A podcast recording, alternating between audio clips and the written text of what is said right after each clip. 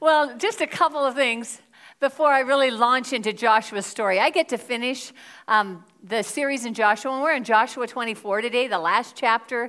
It's his goodbye, and this is one of those more painful goodbyes if you think of uh, the death of a loved one or a leader that you loved being a painful thing. Uh, that's what he's going to look at today. But I want to just say a couple of things before we begin about that. Um, first of all, Brave in the Face of Goodbye is what we titled this. And we are moving, we are selling our home, and some of you may have seen that. And so we need to say we're not going anywhere, but we are moving uh, from one home to another. We, we found a home that has no stairs for my mom and wonderful space for her. And that was a, an answer to prayer. We needed to do that before she returns from Yuma this year. So um, you'll hear more about that. We'll make sure you know where we live. That's no secret anyway. Um, but we just thought it was important in the face of goodbye that you not get any ideas. So, the second thing um, that I wanted to mention is that we know, and Jared mentioned, that the holidays can be uh, really painful sometimes when we've lost a loved one, particularly if it's in the last couple of years. Um, just because grief doesn't go away, I acknowledge that even if it's been shorter. But there's a wonderful book called When Holidays Hurt. It's all about that. It's by Bo Stern. And yes, it's for men and women. It, it's just a wonderful devotional that can help you walk through that time. And that it, we want that to be our gift to those who've, who've lost somebody in the last year or two. And don't worry, we won't drill you on that. You don't have to give us a date or anything like that. But you can pick one up at Info Central. And when the supply is gone, they have a little tablet there and they can take your name and your contact info. We'd be happy to get a copy for you because I only had seven um, available today, but wanted to make that available to you. It just seemed appropriate in talking about brave in the face of goodbye. And then just before we start, I just want to say, I love you. I love you. I love you. I love you. I really do love you. And the thing is, more importantly, even than my love, is that God loves you. And some of us haven't heard, I love you today. Even if we have someone near and dear to us, next to us, maybe we didn't say it yet. Do you know how much better life is when you hear those words? It's a gift we can give each other. But more importantly, since we're talking about being brave in the face of goodbyes, I wanted to have this context for the conversation that Joshua's going to have with us that we are loved, that you are loved. And he's speaking to a group of people that God loves. And you need to see yourself in that picture today, no matter what your story is. If you're on your way to Christ, if you're not even sure he's for real today, he loves you. I want to make sure you know that as we start. So, how many of you have uh, taken family videos? You know, just your phone, you know, no special camera. Nowadays, you can do it with the phones all the time. Yeah, a lot of us have done that. Well, my parents were way ahead of their time. They purchased a movie camera, probably one of the first ones ever, okay, because I'm like ancient of days. Uh, but they purchased a movie camera, and we have we have movie film of me as an 18 month old, and I'm telling you a story from family folklore that was birthed out of that. Um, I got to watch this story on movie film growing up. My, my Aunt Ruth and my Uncle Al and their son John, who was my cousin, my older cousin, um, came to visit us. I was 18 months old. We lived in Merced, California, and I had just started to walk at 18 months because I had had mononucleosis. They thought I had leukemia but the tests weren't refined back then, and they finally figured it out. But I just sat in one place. And how many of you believe that I ever did that? you know, my mom said that was the only time you sat. but I had just started walking when Uncle Al and Aunt Ruth came and John. And I just loved them. And they stayed with us a month, and that's a long time to an 18 month old, right? They were dear and special to me. So when they got ready to go, they went out to the car, and I just toddled my way out to that car and climbed in the back seat with John. This is Sans car seats, all of that stuff. And I just climbed in there and sat down next to him. And they started the engine. Everybody's kind of playing along with it. Isn't that cute? You know, she's in the car. And there's three, and my mom's pregnant with the fourth at this point. So uh, we get in the car, and they decide they'll start the engine and you know start moving forward. And they move just a little ways on the curb when you know my dad called a halt to this whole experiment because I was happy as a lark. I was going to take off for Minnesota with them. My dad had to extricate me with his arms, pulling me out of the car crying, reaching back for my cousin John, who I dearly loved. Really fun. You know, the thing is, we wish that all goodbyes were that simple, that they were as simple as those times when your toddler or your three year old and you told them that they're leaving Papa and Grammy's house and they don't want to leave. What do they do? Just what I did burst into tears, goodbyes. They're, they're not fun for a toddler, but that's an easy goodbye. But goodbyes, they're tricky because what it means is that something is ending, even if for the day right? And so they can have some incredibly painful um, emotions attached to them, and anticipation can also be a part of them. So I want you to think for a minute what about you today? What's one of your more memorable goodbyes? It might be the kind I talked about that is, is kind of fun and short lived. It might be something that's much more um, life altering. But would you think about that for a minute? And then would you take a moment? Would you share that with the person sitting by you? Or stop and just reflect on that for a couple minutes? And we're going to play some music while you do that.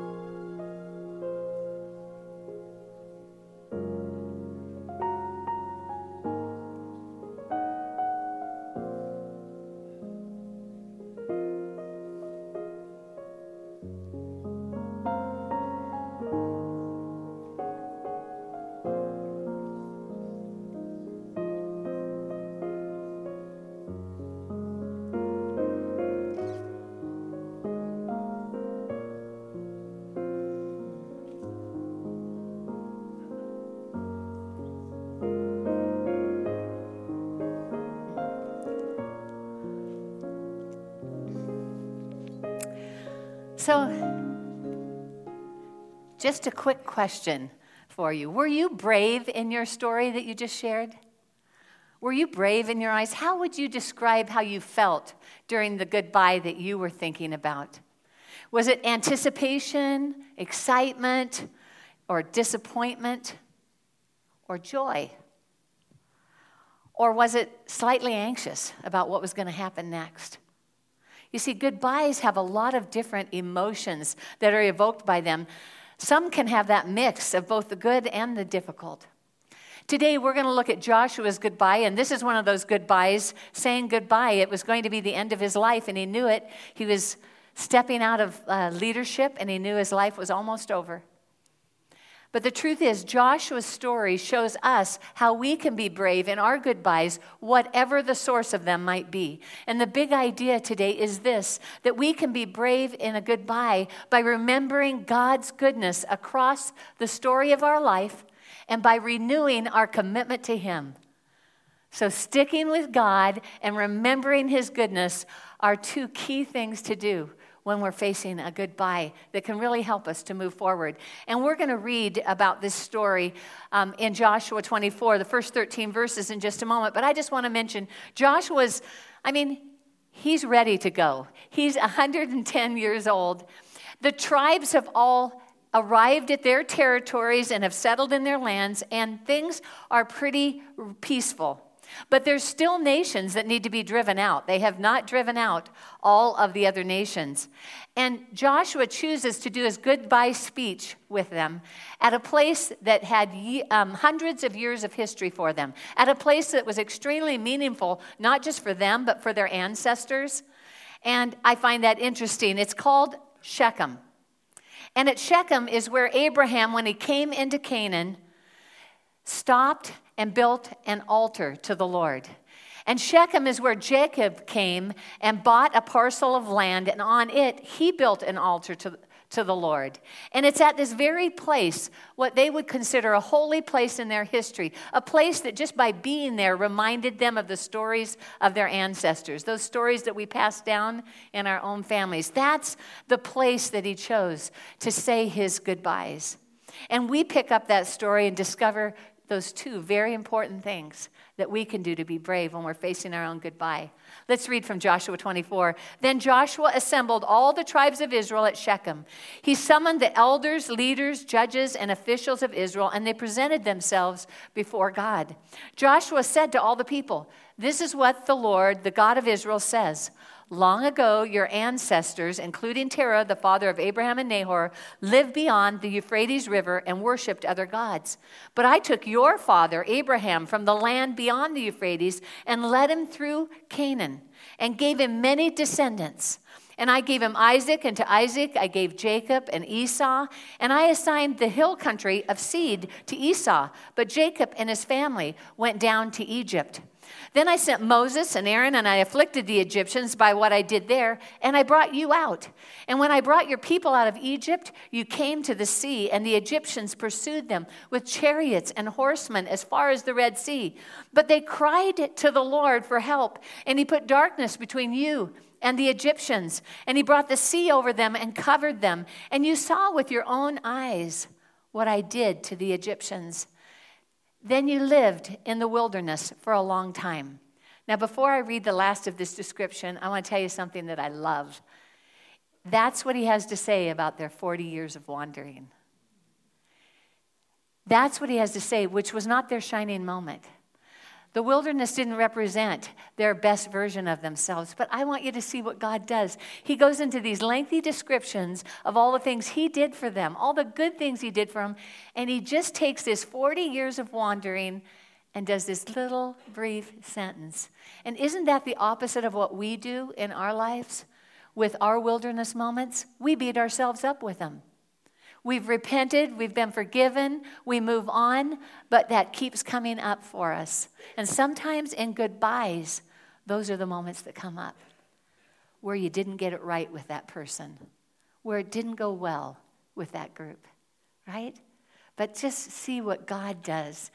Then you lived in the wilderness for a long time. That's it. Period. Let's move on. I brought you to the land of the Amorites who lived east of the Jordan. They fought against you, but I gave them into your hands. I destroyed them from before you, and you took possession of their land. And when Balak, son of Zippor, the king of Moab, prepared to fight against Israel, he went for Balaam, son of Beor, to put a curse on you. But I would not listen to Balaam. So he blessed you again and again, and I delivered you out of his hand. Then you crossed the Jordan and came to Jericho. And the citizens of Jericho fought against you, as did also the Amorites, the Perizzites, the Canaanites, the Hittites, the Girgashites, the Hivites, and the Jebusites, and all the other ites. Okay, let's lump them all in there. But I gave them into your hands, he said. I sent the hornet ahead of you, which drove them out before you, also the two Amorite kings. You did not do it with your own sword and bow. So I gave you a land on which you did not toil, and cities you did not build, and you live in them and eat from vineyards and olive groves that you did not plant.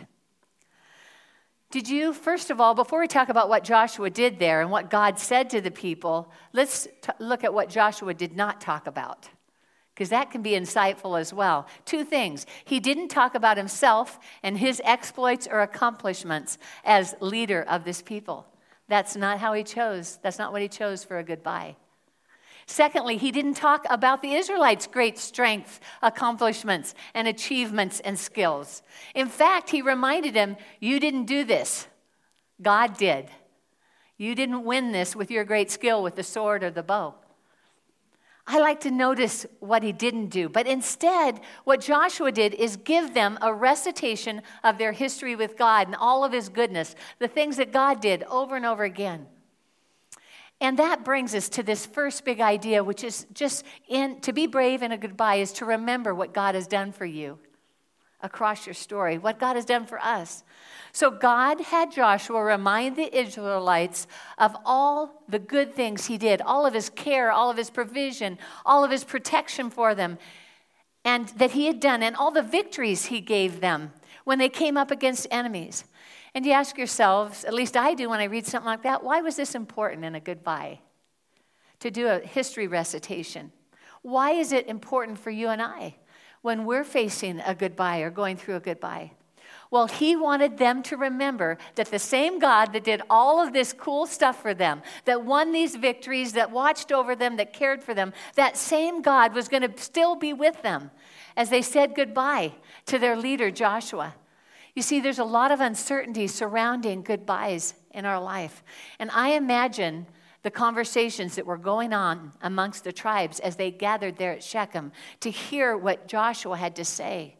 You see, I think they might have been wondering what's going to happen to us when Joshua goes. There wasn't another leader appointed in his place. How are we going to know what to do next? There are all sorts of these kinds of uncertainties, and uncertainty can either lead us toward fear or it can lead us toward faith. It really can lead us toward faith, and that's what God wants to do for us in our uncertainty. God had Joshua recite this history of his faithfulness in their lives, both recent and historic. And this focused the Israelites on God's presence and help across their story. And also as a little reminder hey, while Joshua may not be with you any longer, I will be with you. This God that I've just described. I'm here and I'll be with you long after he's gone. So, 15 years ago, I was leaving, leaving the Foursquare offices in Los Angeles um, for the very last time, and I had my brown cardboard box. You know what that is, right? I had it all packed, and I was just alone there in my office, and I took it out and I walked toward the elevator and got on the elevator, and it went down one floor, and a woman got on, and that woman, I knew her well, but it was an awkward moment. She didn't know what to do. So she murmured a hi, and then it was just complete silence. And then I continued on to the next floor down, and the head of HR, a guy that Jared had hired, uh, got on. And he got on and he said, What's happening? What are you doing? And I said, This is my last day. He didn't seem to know that. And he had a painful expression cross his face as he rushed out of the elevator the next floor down. I rode two more floors down to the parking level where I was going to find my car, carried my box out to the van, put it in there, and began the drive home. So that experience was absolutely a first time experience for me. I'd never experienced that. In fact, you're talking about the person who celebrated everybody in that building literally had parties for them when they were leaving. Whatever the reason, we met, found a way to celebrate. Maybe I broke a few rules while I was doing it too, but celebrating people. And I was the person who would look and make sure nobody walked out alone. And so I was just, it was a very unique experience doing that. But here's what God did for me exactly what Joshua was told by God to share with the children of Israel. God shared these things with me. He reminded me of how He sees me and of how amazing His goodness has been across my life. And He had me think back to where I first came to faith in Him as a nine year old girl. And he moved forward to how he'd cared and watched over our family and reached each one of my family with his good news. And they began to follow him. And then he had me remember how I'd met this amazing man in the eighth grade that became my husband, that loved God with all he's got, and faithful in every way. And then he reminded me of how he helped us through miscarriage, moves, all sorts of difficulties in pastoring for churches and in, in leading church planting, just all the, the crazy things that happen to you in ministry. And he just began to remind me of those. And he didn't stop there because he gave me this picture. I wrote it down later that it was of a window display like they have at Christmas in the big retail stores. And he said, You're my window display. You're first rate goods. And when he did that, it changed everything about the way I went through that goodbye. Because what he was telling me is, Anne, you did not go out of that office alone. You were not on the elevator alone. You are not in this parking garage by yourself. You are not walking out alone or on your own. I'm with you. That's what he wants us to know. That's why he wants us to recount his goodness across our life so that we will recognize and experience again the freshness of His presence, the reality of God in our lives, and who He is and what He does. And in those kinds of goodbyes, when we remember His goodness, it counters the lies of the enemy who sets himself against us to, to whisper lies to us that that are His goal to take us down, to drive a wedge between us and God, to say, God, how could you? God, why would you? Why is this happening? Instead, it's God's in the middle of this. God has His hand in this, even if it's hard. So, God wants us to take a trip down memory lane today, and you have an uh, a little sheet there that looks like this a review of what God has done in my life. And I really felt like God wanted each of us. It wasn't planned with Thanksgiving in mind, but even if you're not in the middle of a goodbye, it's always a good thing to remember God's goodness across our life. And so this is just a chance for you to take the next couple of minutes as music's playing. I know that some of you writing may be difficult or it's just not your thing. Maybe you're going to sit and reflect through some of those memories. But for the rest of us, would you review? Would you write down some of the highlights of what God's done for you in your life? Let's spend a few minutes doing that.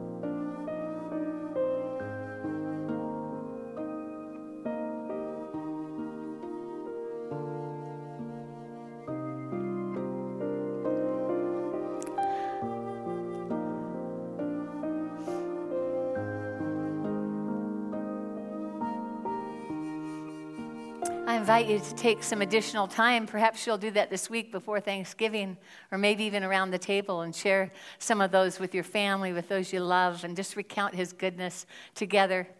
You see, because after being reminded of God's faithfulness, His provision, and His care across our stories, Joshua goes on to challenge the children of Israel and us to do a second thing, and that is this thing we talked about earlier to renew our commitment to God when we're facing a goodbye.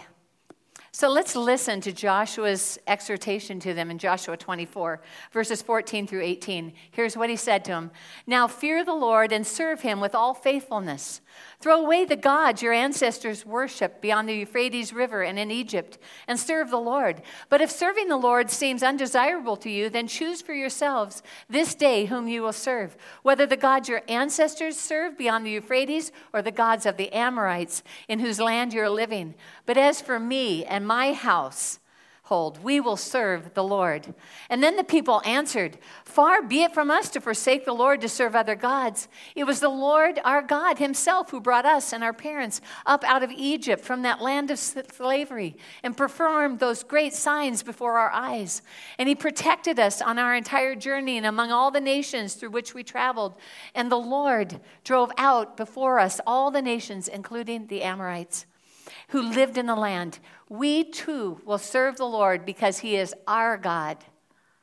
So it's cool because now they're reciting back to Joshua what God has done for them, and they're making it their own. They're owning it. That's so important. So Joshua asks them for commitment, to renew their commitment to God, and they quickly do it. They quickly give it, citing God's story across their lives. But Joshua's not quite convinced. He wants them to think about it a little bit more what it means to renew their commitment to God. So, verse 19, it says Joshua said to the people, You are not able to serve the Lord. He's a holy God, He's a jealous God. He'll not forgive your rebellion and sins. If you forsake the Lord and serve foreign gods, He'll turn and bring disaster on you and make an end of you after He's been good to you. But the people said to Joshua, No, we will serve the Lord. Then Joshua said, You are witnesses against yourselves that you've chosen to serve the Lord. Yes, we are witnesses, they replied.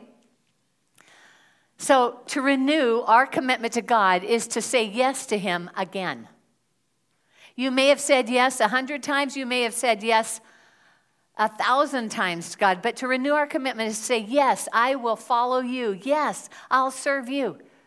But Joshua's still not finished with them.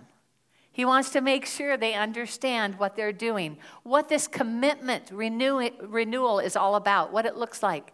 So he picks it up in verse 23. Now then, said Joshua, throw away the foreign gods that are among you and yield your hearts to the Lord, the God of Israel. And the people said to Joshua, We will serve the Lord and obey him.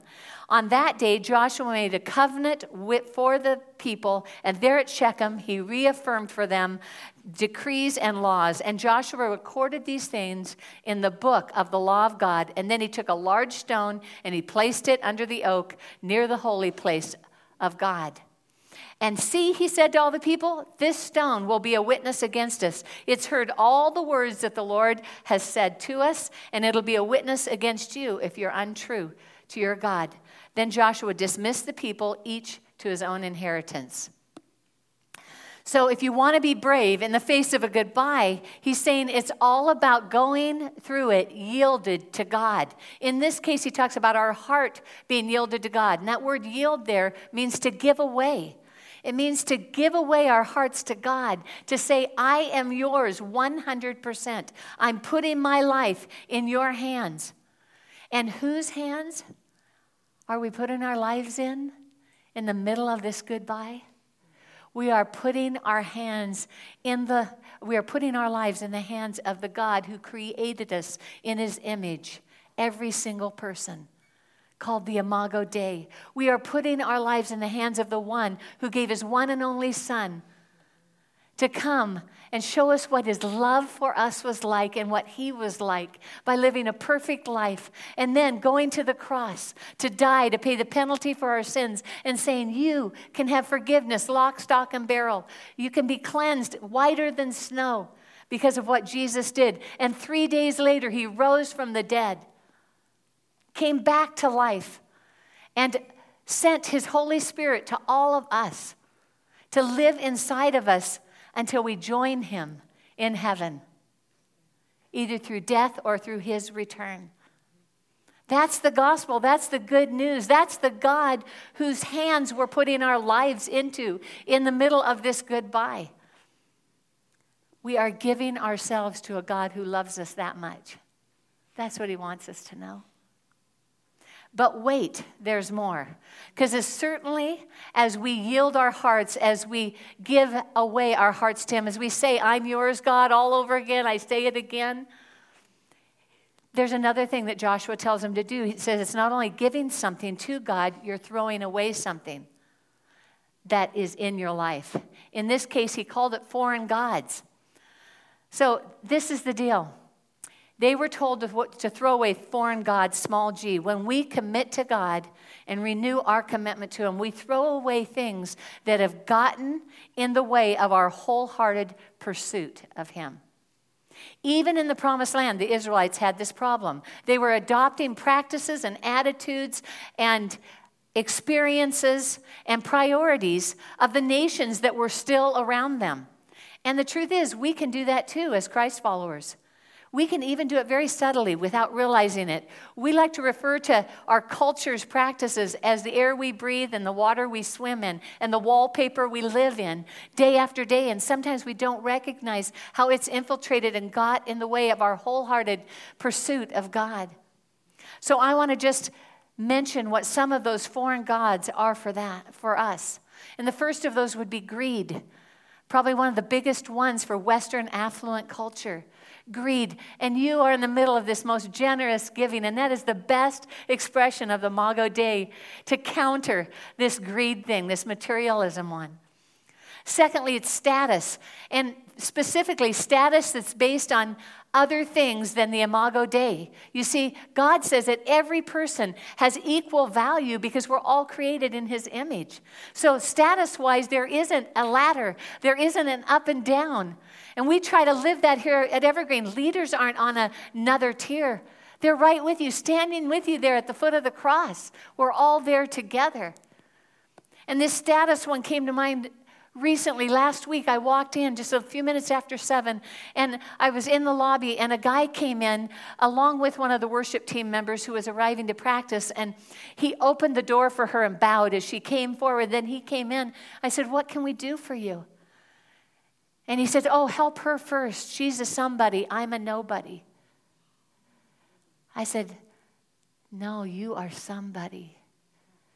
You are somebody to us and you are somebody to God. With God, there are no nobodies. But you see, that is sin's effects on planet Earth. That's the water we swim in, the air we're breathing that makes people feel like nobodies because of socioeconomic status, because of color of their skin, because of immigration status. We could go on and on because of prison history right? Their story. God is so amazing this way. So we have foreign gods too that get in the way of our goodbyes. So that's the status one. How about power? That's another one. The pursuit of that at all costs can lead us to, to broach, to violate our ethics as believers. And then there's sex the one that a lot of people don't want to talk about. And I'm talking about this is about people who know Jesus and know that his plan for us is to only have sex within the confines of marriage.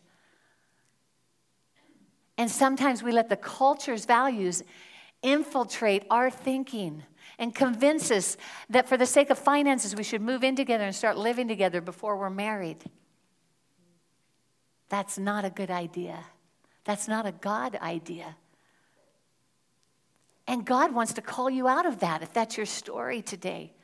Because Christ followers live Christ following ways. That's about yielding your heart to Him.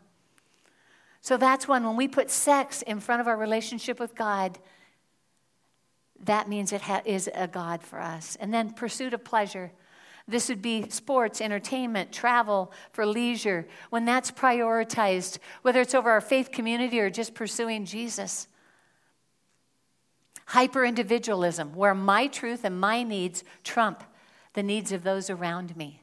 So I don't have time to do a, let's just make it real about what doing. I don't have time to go shopping for a gift bag or do that because I've got a busy, busy, busy, busy life and I've got way more to do than all of you. Right? That kind of thinking. That's where I put hyper individualism ahead of surrender to God. And then independence or self reliance. And this is the one that God seemed to really zone in on with Joshua's words when he said, You didn't do this. It wasn't your sword and your bow that got you those victories, right? Because all of us are prone to rely on ourselves. Usually, trouble brings us back to God, brings us crying back to God. And, you know, I feel good because David was that way too. But today, what about you? What is it? What foreign God? Where do you see that the culture's infiltrated the way you see other people or your attitudes or your practices? So I want to just share what mine is. I'm going to ask you to take your index cards because that's what this is for. And he said to throw these away. And we're going to do that. Um, I have trash cans, and um, Matt, if you would, wouldn't mind moving that other one over to here, trash can right here. We've got two trash cans here and two trash cans in the back. In a few minutes, we're going to uh, tear these up and throw them away. And on them, we're going to have written wherever we see something that has infiltrated our thinking, our attitudes, our behaviors um, that doesn't resemble um, Jesus' lordship in our lives, his leadership. So, mine, on mine, I wrote women's equality with men in ministry and the experience of that. So I'm going to have to define that for you. I'm going to have to uh, qualify that for you so you understand what I'm saying. You see, the mission of God, the kingdom of God, is more important than anything else. And sometimes um, people will, uh, I will feel ignored uh, in uh, being asked for coaching or some kind of help versus Jared. That happened a couple times this week. That's why I wrote this down because God showed this to me. And I want you to know what He told me. He said, Jesus did not regard equality with God something to be grasped, but He laid it down. He let go of it to come here. He let go of it for the sake of love.